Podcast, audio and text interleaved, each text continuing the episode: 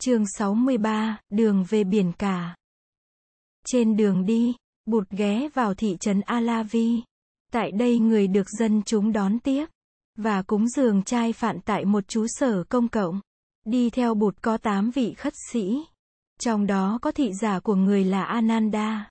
Sau khi Bụt và các vị khất sĩ đã thọ trai, mọi người đều ngồi lại ăn uống.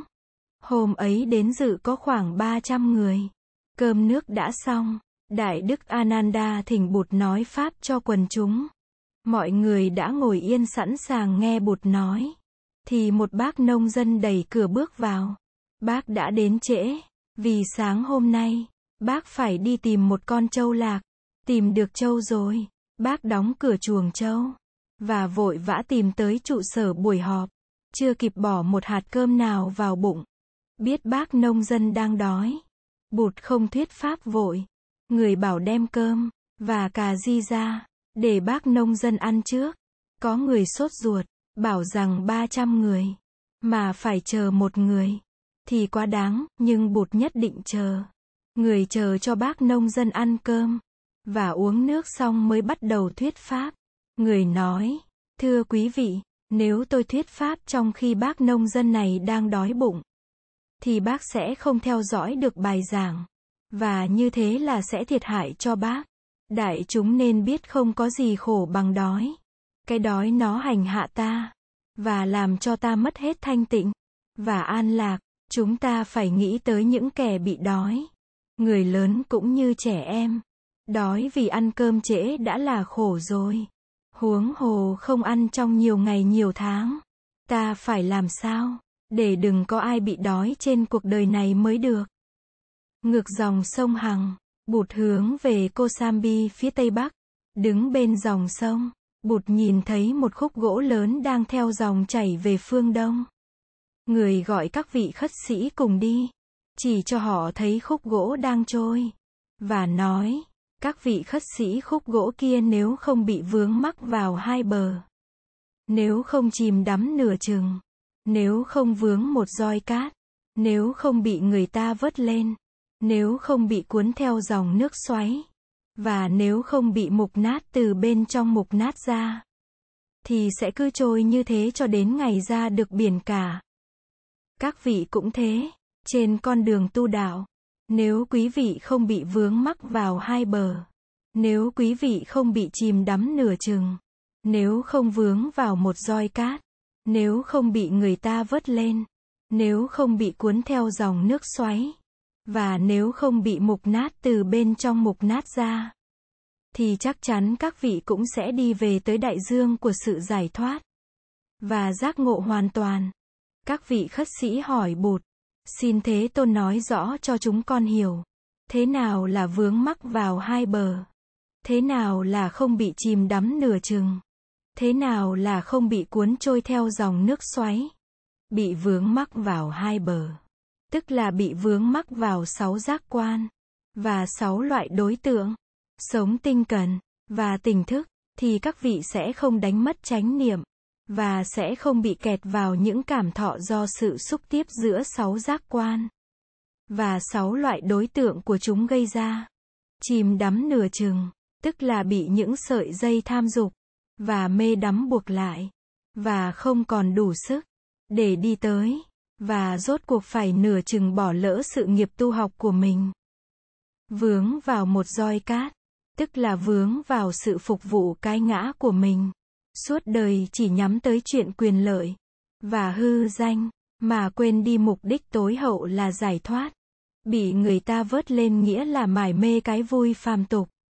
Chỉ ưa la cả suốt ngày suốt buổi rong chơi với bạn xấu. Mà sao lãng công việc tu hành? Cuốn theo dòng nước xoáy có nghĩa là chìm đắm trong vũng tù của năm thứ dục lạc.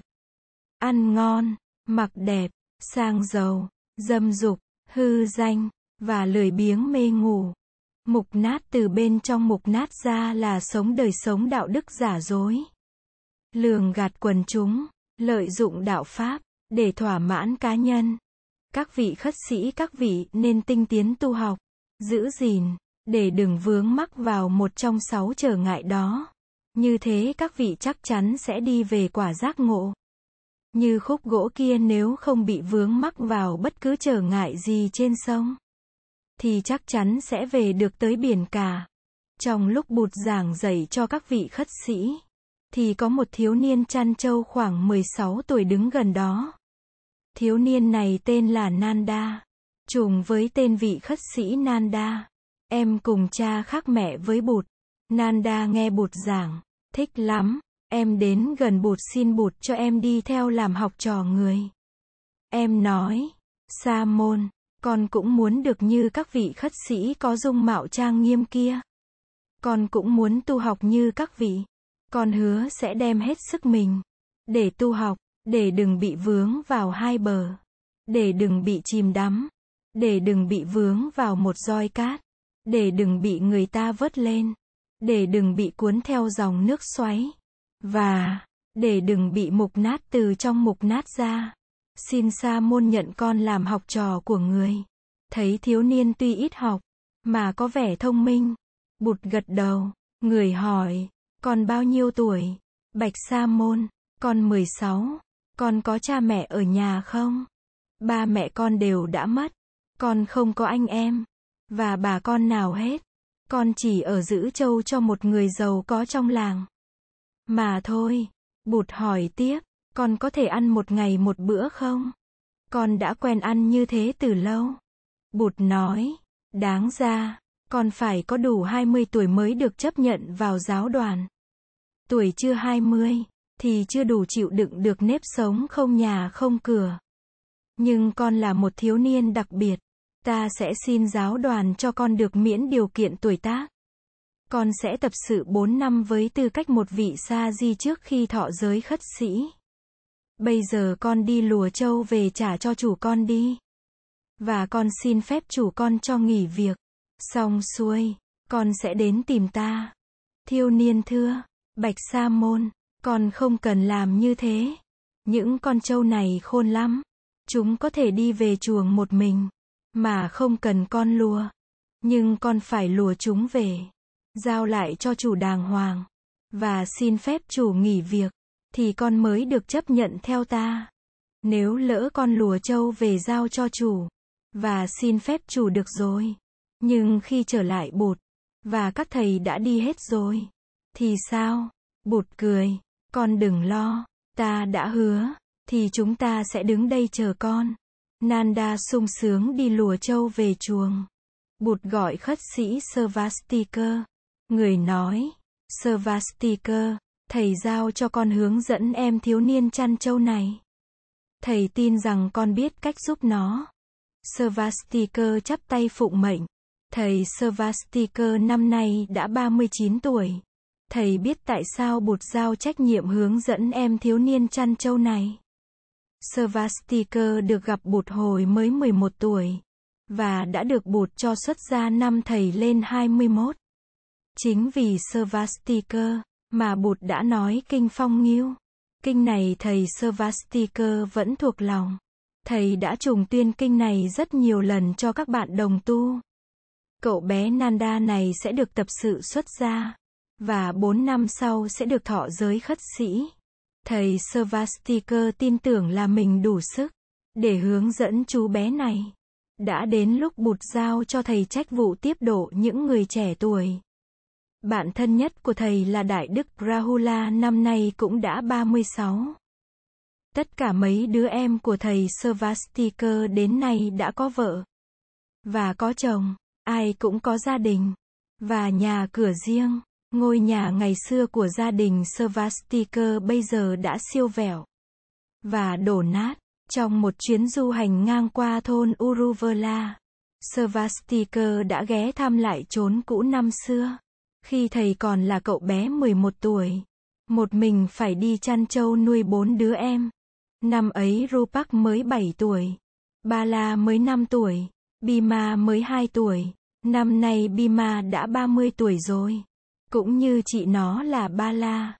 Bima đã có chồng có con. Em trai của Svastika sau khi cưới vợ đã đi lập nghiệp ở một nơi khác.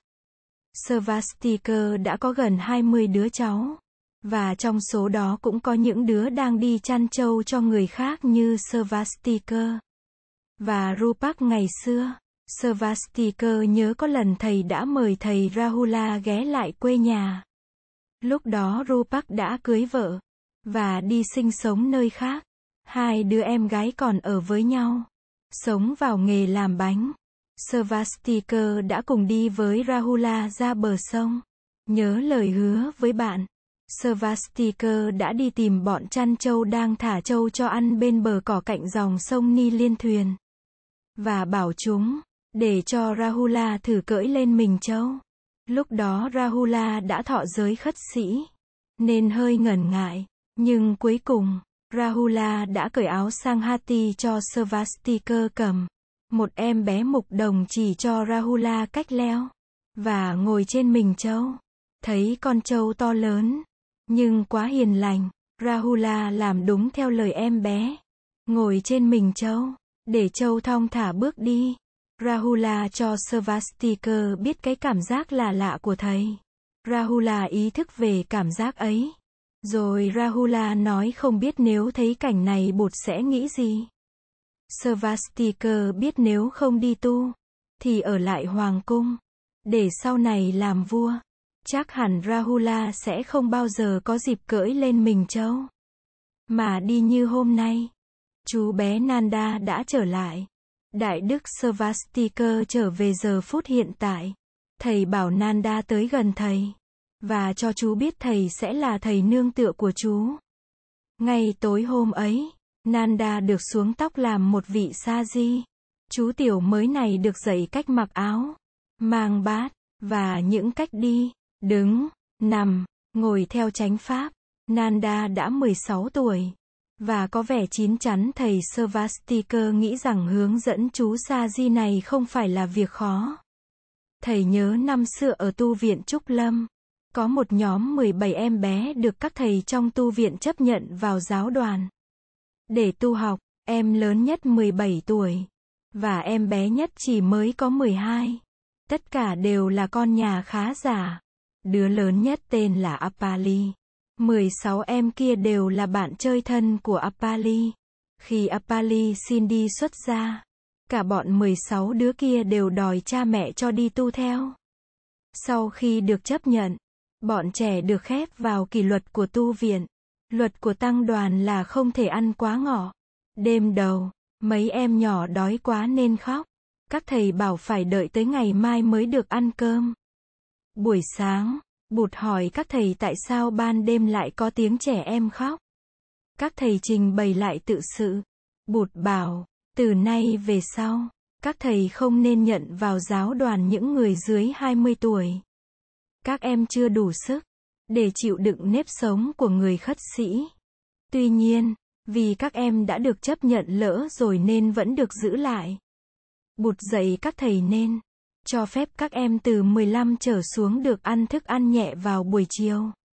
Cũng như Rahula hồi 8 tuổi, em bé nhỏ nhất năm ấy. Năm nay cũng đã được thọ giới khất sĩ rồi vì đã đến tuổi 20.